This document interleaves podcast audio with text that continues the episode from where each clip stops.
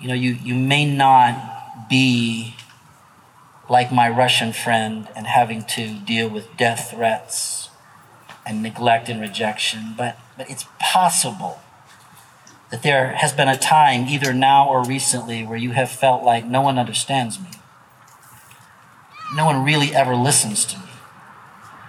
I don't think people get it, what I'm going through. And because of that, you feel a sense of neglect and you feel a sense of isolation. And what I want to share with you today from Genesis 29 and 30 is simply this, that we must believe that God will meet us in our trials, and that he will show us his covenant love. I'll say that again. We must believe that God will meet us in our trials, and he will show us our covenant love. By the way, friends, as I'm beginning, if you haven't received the elements here on the tables for the Lord's Supper later, just feel free at any point in time, come up and grab them. We'll be having the Lord's Supper right after. I want to show you from the story of Leah and Rachel, which comes to us as like the classic family feud. This is the soap opera of the book of Genesis.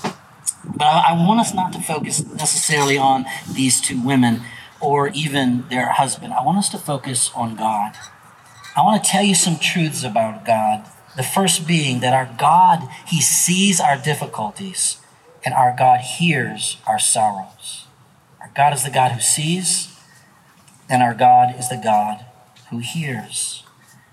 So if you recall from our last time in Genesis, it was time for Jacob to find a wife.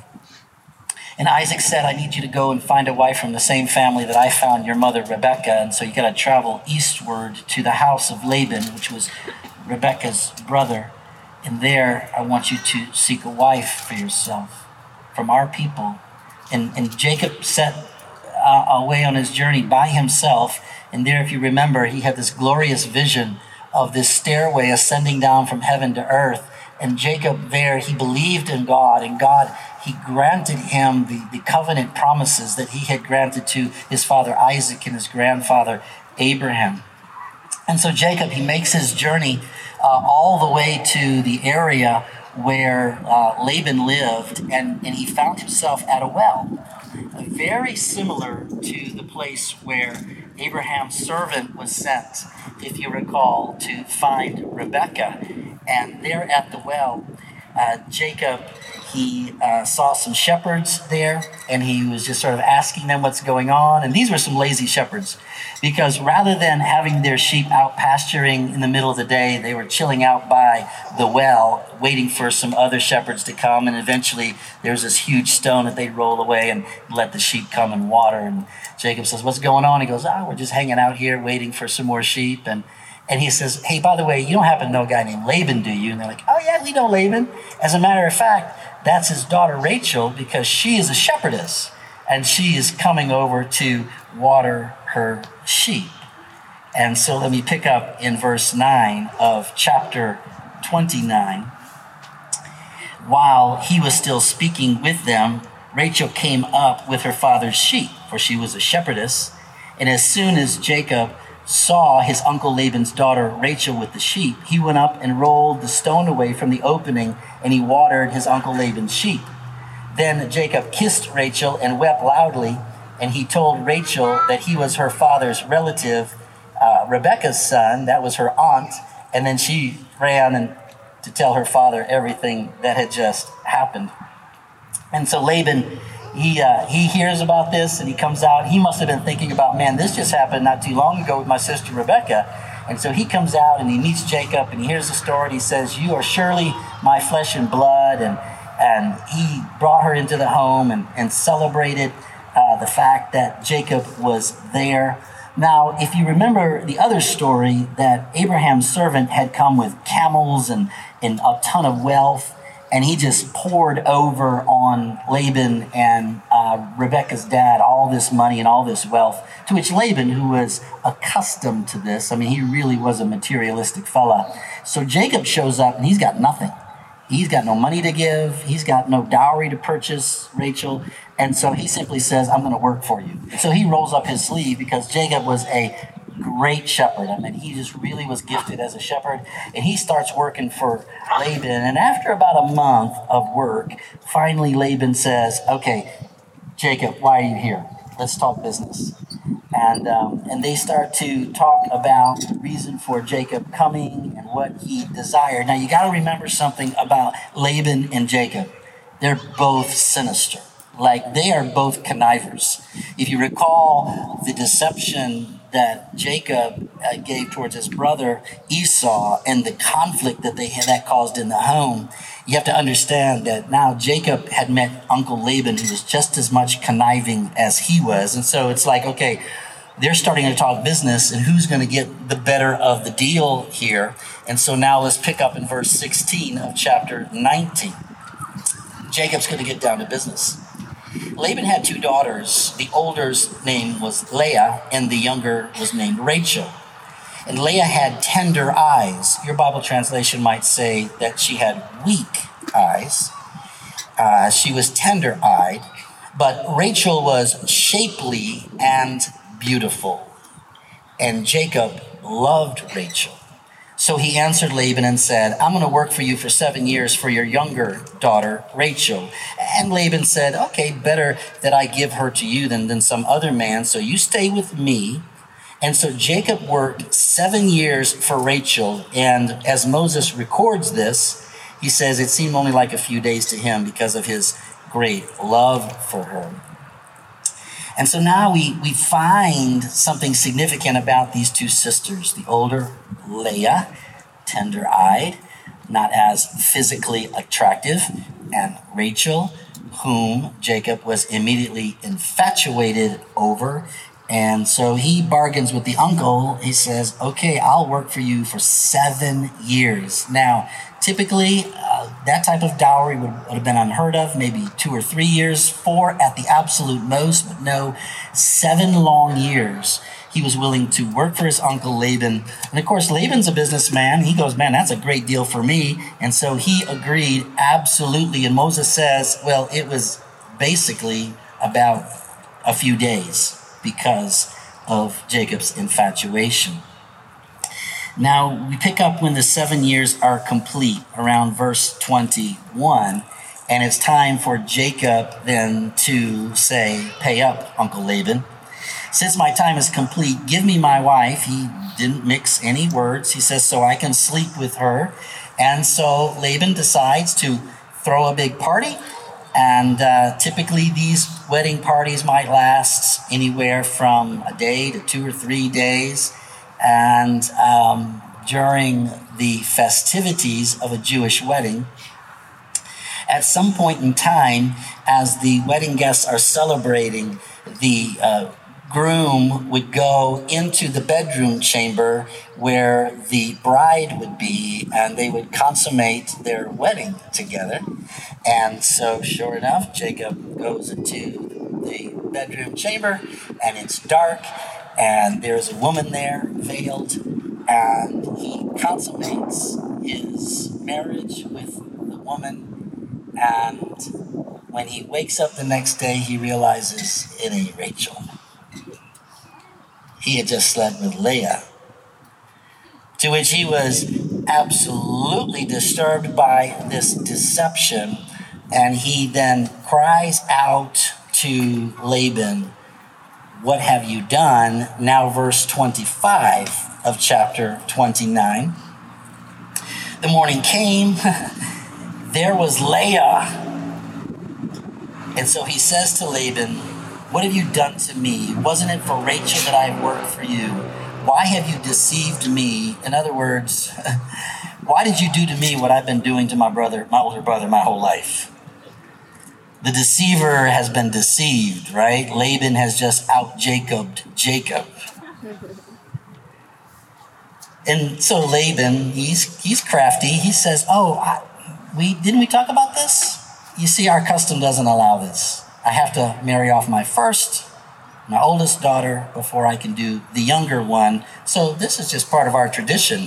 But I'll tell you this, let's consider this just an elongated wedding celebration. And you work for me another 7 years, and then we'll just call it just a part of the wedding. And after you complete this week of wedding celebration, I'm in verse 27, then we will also give you this younger one in return for working yet another 7 years. And Jacob did just that. He finished the week of celebration. Laban gave him his daughter Rachel as his wife. And Laban also gave his slave Bilhah, to which he had also given to Jacob Zilpah, who was Leah's servant. And verse 30, and Jacob slept with Rachel also, and indeed, Moses records, he loved Rachel more than Leah. And so another 7 years of labor was spent. And what I want to suggest something to you now. And I want to suggest that you consider Leah in this moment, because maybe unlike if you've heard this story in the past, and maybe this story has been phrased to you as this incredibly romantic love between Jacob and Rachel, and how God just blessed them because Jacob was willing to work so long and so hard for this woman that he loves so very much. And this is one of the beautiful love stories in the Bible, full of romance and drama. I actually don't think that is at all why this story is in the Bible. As a matter of fact, I think that the main character in these two chapters is a woman named Leah. And I'm going to hopefully show you that here in just a minute. Not that Leah was perfect by any means, but friends, I got to be honest with you. If you read the text clearly, Rachel was nowhere near perfect. As a matter of fact, she struggled incredibly with anger and envy, thievery, deceit. And more than that, though, what I want you to see, because I don't ever want us to read the Bible and focus on people. I want us to read the Bible and focus on what God is doing. So now just consider this, just for a minute. Leah, forced into deception by her dad, now married to a man who doesn't love her. And for 7 years, she knew that. And now here, Jacob is working for the younger sister. All the while, she's married. She has a husband who doesn't love her. What was that like? What was that like? And then finally, he's worked another 7 years, and now he gets Rachel, and now they are together, and night after night after night. And she is neglected, and she is rejected, and she is not loved. What would that be like for that woman? Experiencing ridicule, being forgotten, being trapped in difficult circumstances, and yet God, he had a plan. It reminds me of something that happened later. 1 Samuel 16, when King Saul finally had just gone too far, and God says, I'm going to rip the kingdom away from you and give it to another, someone whom I love. And he sent Samuel the prophet to Bethlehem to visit the home of a man named Jesse who had 8 sons. And he said to the prophet Samuel, he says, one of these 8 sons is going to be the anointed king. And so old Samuel shows up to Jesse and says, I need to see your sons. And Jesse pulls out his first son, the oldest son. And Samuel's like, oh, that's got to be. Look at him. He definitely looks like a king. And the Lord speaks to Samuel and says, stop yourself. What do you think you're doing? That's not the one. And he makes this statement. He says to Samuel, people do not see what the Lord sees, because people see what is visible, but the Lord sees the heart. And there was something that God saw in Leah's heart, that he decided that he was going to favor her. And so if you look at chapter 29 and verse 31, very closely with me, please look at this. It says, when the Lord saw that Leah was neglected, he opened her womb. And here's what you're going to find in these stories. You're going to find the Lord seeing, and you're going to find the Lord listening, and then you're going to find that the Lord remembers. He sees, he listens, and he remembers. Because there's some of you who are here this morning and you're like, I'm lonely. I'm struggling. I feel like I'm not being heard. I'm wondering, what is God doing? And I want you to look to Leah, and I want you to be reminded of God's promise to us. The Lord saw Leah was neglected. When no one else saw, he did. And he opened up her womb, but Rachel was unable to conceive. Leah, in many ways, if you recall, in this moment, she was sort of like Hagar, right? Remember when Sarah offered the concubine or her servant Hagar to Abraham and said, well, here, I can't have kids, have a child with my servant. And she became pregnant, and then Sarah just turned against her and made her life miserable. And she went out fleeing, just running away. And as she was running away by herself, rejected, neglected, ridiculed by Sarah, the Lord met her and said, you need to go back. I've got a blessing for you. And at that moment, Hagar called the Lord El Roi, the God who sees. And here we have the same thing happening to Leah, rejected and neglected. And the Lord who sees, El Roi, he blesses her womb. And then she begins to bear children. Now what we're going to read is the first 4 sons that Leah conceives and gives birth for Jacob. And for each son, there was a special name that is attributed to them. And so follow along around verse 32 of chapter 29. Leah conceived and gave birth to a son and named him Reuben. For she said, the Lord has seen my affliction. Surely my husband will love me now. She conceived again and gave birth to a son and said, the Lord heard that I am neglected, and he has given me a son also. And so she named him Simeon. And again, she conceived and gave birth to a son, verse 34. And she said, at last, my husband will become attached to me because I have borne for him 3 sons. And therefore she named him Levi. And then, and this is very important, verse 35, she conceived again and gave birth to a son. And she said, this time I will praise the Lord. This time I will praise the Lord. And she named him Judah. And then Leah stopped conceiving.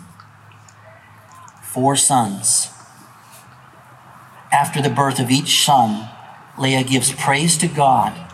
And then she gives the name to the son to remind everyone of her difficulty and her neglect and her isolation and her ridicule.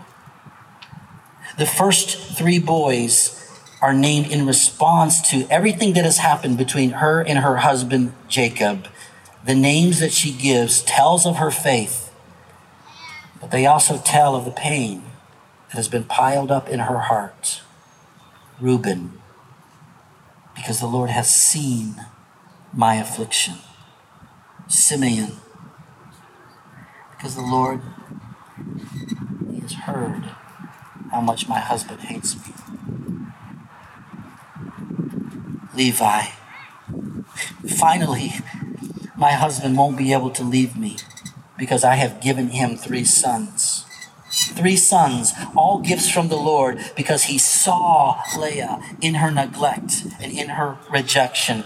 But then I find it so fascinating that the Lord gave her the 4th son. And this time, when Leah gave birth to Judah, she did not name him according to her problems with her marriage. She did not recall any of her pain or neglect. She simply gave birth to Judah and said, I'm just going to give praise to the Lord. I'm just going to praise him. This child has nothing to do with me and my pain or my neglect or my ridicule or my, I just want to give praise to the Lord. And my friends, please remember that Judah would be the one who would bear the seed of the promise. No Judah, no David. No David, no Jesus. No Jesus, we ain't going to be sitting out here in the sun. Judah, and she gave praise to the Lord. And so now, as we move into the next chapter, I'm just going to highlight this. We've got God seeing and God hearing, but we also have God remembering. Our God remembers his covenant promises that he made to us. Now, I'm going to go through this quickly because chapter 30 is when the soap opera happens. I mean, maybe we should title Genesis chapter 30, The Real Housewives of Jacob. Or maybe if it's a whole series, we're going to call it Baby Wars. Because all of a sudden, it's boom, boom, boom, and there's just baby after baby after baby after baby. And so chapter 30, beginning in verse 1, when Rachel saw that she was not bearing Jacob any children, she envied her sister. And now, again, I'm not trying to totally discount Rachel, but Rachel's a brat. I'm just going to be honest with you. She is not praising God for her sister, her unloved sister. She's not glorifying in all of these nephews that she has running around. No, she's angry and she's mad and she is envious, as Moses records. And so she says to her husband, "Give me sons or I will die." That's a bit of an exaggeration. And Jacob became angry with her. I think the honeymoon's over. And he says, "Am I God? Am I in the place of God? He is the one who has withheld offspring from you. I haven't done anything." And so what happens is, like Sarah, Rachel gives her servant to Jacob, and Bilhah sleeps with Jacob and conceives and bears a son. And Rachel names him Dan because she says, "See, God has vindicated me." And Bilhah then sleeps again with Jacob, and they have another son. And Rachel names him Naphtali, which means, "I wrestled with my sister and I have won." That's so much just praising God, right? Yes. Now I have sons too, and I'm beautiful, and he loves me more, and I have kids too, and so I have contested with my sister, and I have won. To which Leah's thinking, "Oh, okay, you can play at this game. I got a servant too. Here, Jacob, take Zilpah." And Zilpah sleeps with Jacob and conceives a son, and Leah names him Gad, meaning, "I've got some pretty good fortune." One more time, another son, and Leah names him Asher because she says, finally women are calling me happy. And there's some grace in that, is there not? Now, I have no idea what how Jacob's dealing with all of this. I mean, Moses gives us no indication of what Jacob's response to all of this is. Maybe he was very excited about it all. I don't know how he's dealing with the family feud. All I know is now he's got 8 sons. And then something very interesting happens in chapter 30, verse 14. Let me just read this for you. This is years later. And Reuben, the oldest son, he's out gathering during the wheat harvest, and he finds something incredibly special for anyone who lived in that area. And it was this plant called a mandrake. And there was something that was a superstition that was attached to the plant. Just key on the word mandrake, and you'll get it. And it was thought to be produce fertility for a woman. And if you ate it, then apparently you'd be fertile. And so Reuben finds this and brings it to his mom, Leah, and that's an amazing gift. But then Rachel sees it and she says, "Please give me some of your son's mandrakes." And Leah says, "Isn't it enough that you have taken my husband? Now you want to take my son's mandrakes as well?" To which Rachel says, "Okay, here's the deal." Because at this point, just be honest, Rachel's in charge of the bedroom. And so Rachel says, he can sleep with you tonight in exchange for your son's mandrake. So when Jacob comes home from the field that evening, Leah goes out to meet him and says, hey, you got to come sleep with me because I've hired you with my son's mandrakes. And so Jacob slept with her that night. And verse 17, please follow along. God listened to Leah. Here we have it again. He's the God who sees anyone who calls upon him in their distress. He's the God who hears anyone who pleads with them in their sorrow, in their pain. God listened to Leah, and he opened up her womb for a fifth time and bore a son. And Leah said, God has rewarded me for giving me my slave to my husband. And so she named this fifth son Issachar. And again, she conceived a sixth son. God has given me a good gift. She said, this time my husband will honor me because I have borne him six sons for him. And she named him Zebulun. And then verse 21, later, she finally gave birth to a precious daughter named Dinah. We'll see a really difficult story about Dinah here in a minute, in a few weeks. But remember Dinah, this precious only daughter of the family.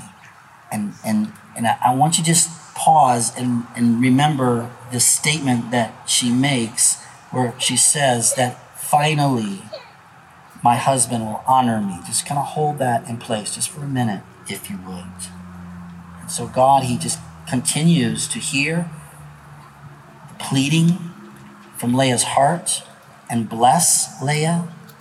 And now 8 sons have been given, and now more sons have been given.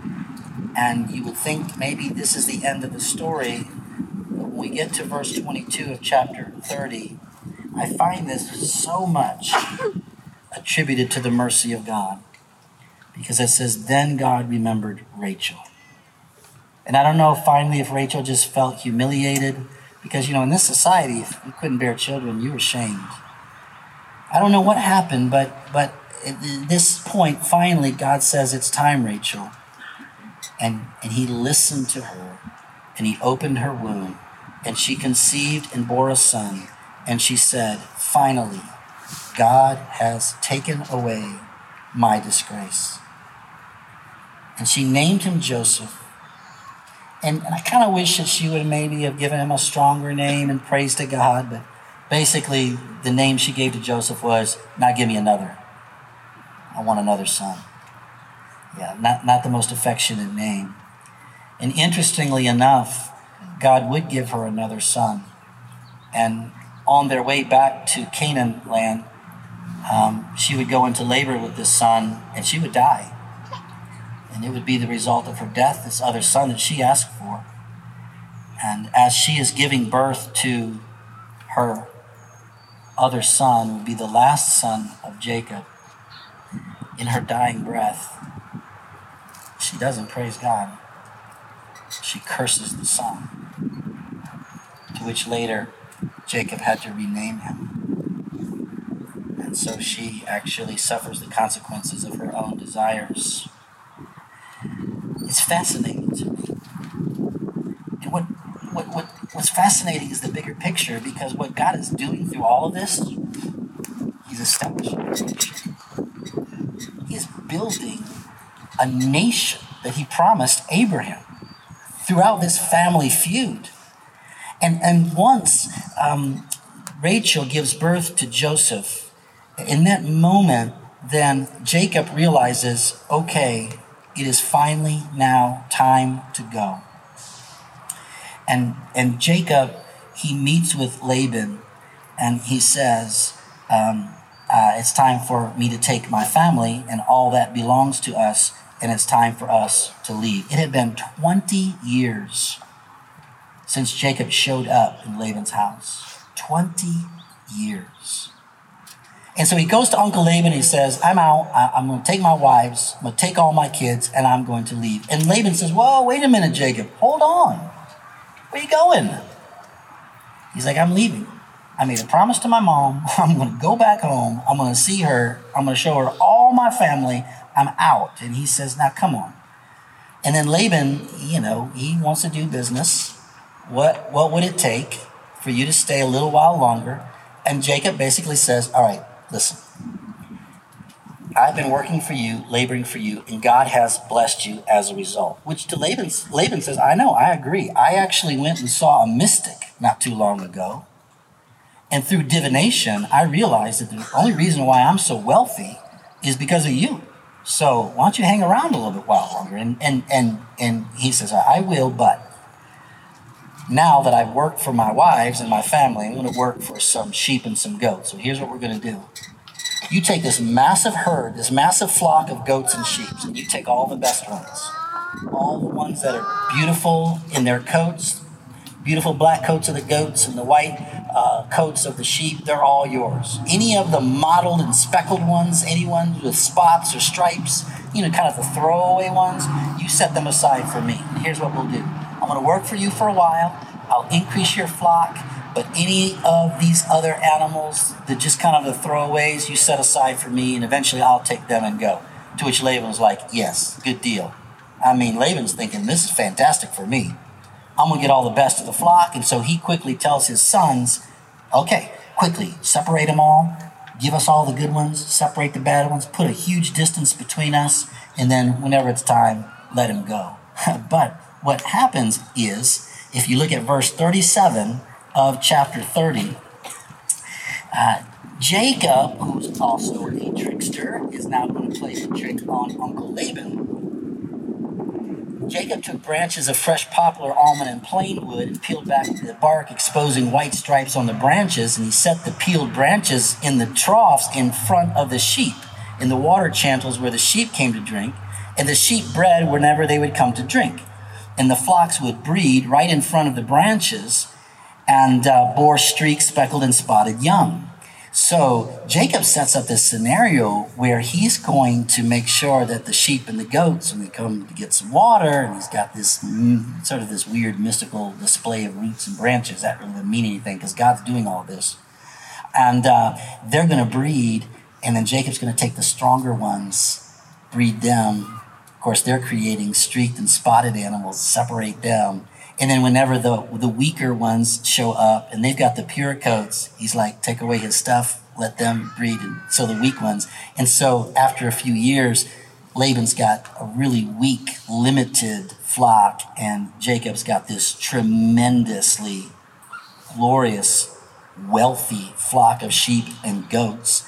Because whenever the stronger of the flock were breeding, Jacob placed the branches and the troughs in front of them.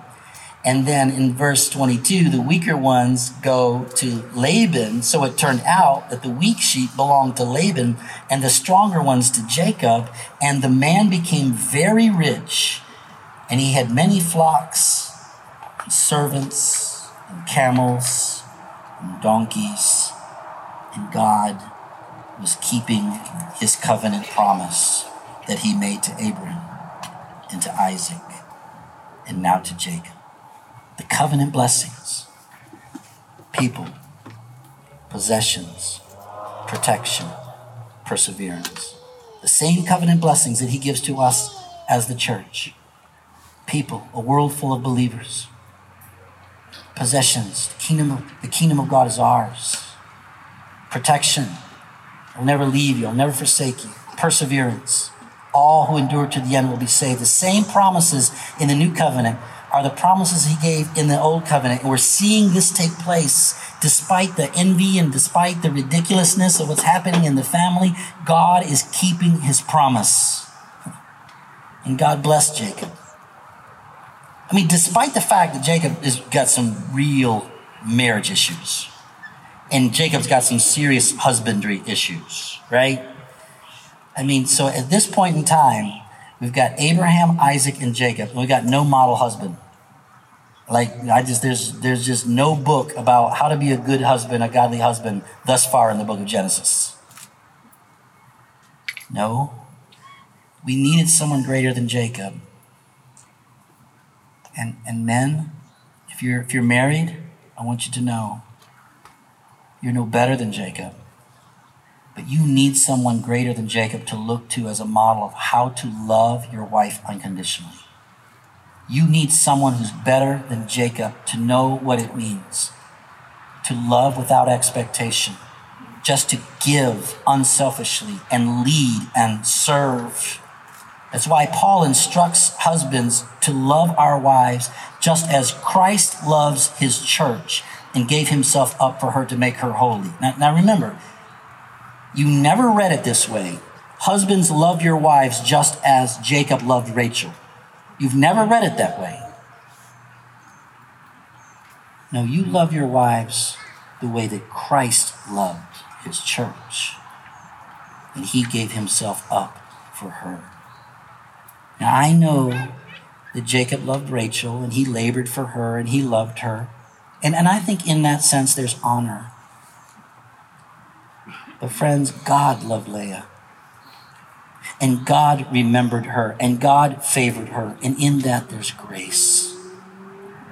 Rachel would bear Jacob his favorite son, Joseph, and Jacob would unfortunately do the same thing with Joseph as he did with Rachel. He would set him apart from all the other brothers, and it would cause another family feud, and we're going to get to that very soon.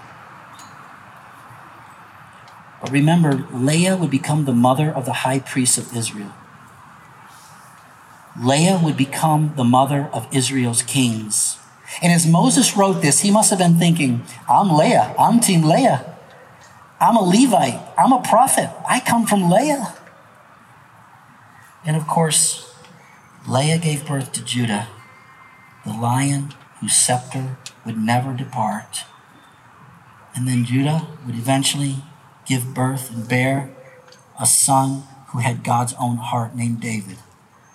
And from David would come Jesus. And I remember I told you to hold on to something about Leah being honored. Like I said, Rachel would die in childbirth and curse her son as she perished. But when Leah died, listen, Jacob took the body of Leah and brought it to the cave of Mamre, the cave that Abraham purchased, where he would be buried along with Sarah. And Isaac was buried there along with Rebekah. And Leah, her dead body was laid in the tomb of the patriarchs. And when Jacob died, he said, you bury me along with Leah.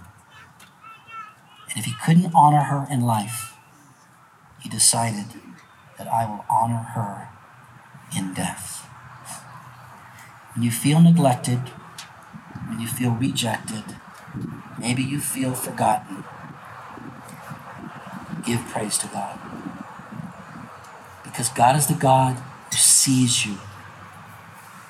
No matter what you're going through, he sees. And God is the God who listens to you. See, part of the problem, friends, is you're just not crying out to God enough. How do you expect God to respond when you're not even praying? You're not even pleading. Remember, the Lord is the one who remembers. In the very same way, as we start to turn our attention to the Lord's table, I want to suggest to you that Jesus is the same. Jesus is the Lord who sees, and Jesus is the Lord who listens, and Jesus is the Lord who remembers. Because when Jesus was on earth, when he looked over Israel, he saw its lostness, and he wept. And he was broken over the lostness of Israel. He saw it. And whenever someone would cry out to God, and Jesus would meet women like at a well and other women who had been prostitutes and broken men, he listened to them and he responded to them. And ultimately, Jesus remembered God's permanent covenant promise that he made to them. So he went to the cross to suffer in our place, to provide the forgiveness that we needed from our sin, and to bring us into a right relationship with God. Jesus sees and he hears and he remembers. That's why he went to the cross for us. And I just simply want our response to be this. Just as Leah responded by giving praise to God, I'm going to leave you with 1 Thessalonians 5:16. Rejoice always, pray constantly, give thanks in everything, for this is God's will for you in Christ Jesus. Friend, when you feel neglected, rejoice always. When you feel unheard, pray constantly. And when you feel alone, give thanks in everything, for this is God's will for you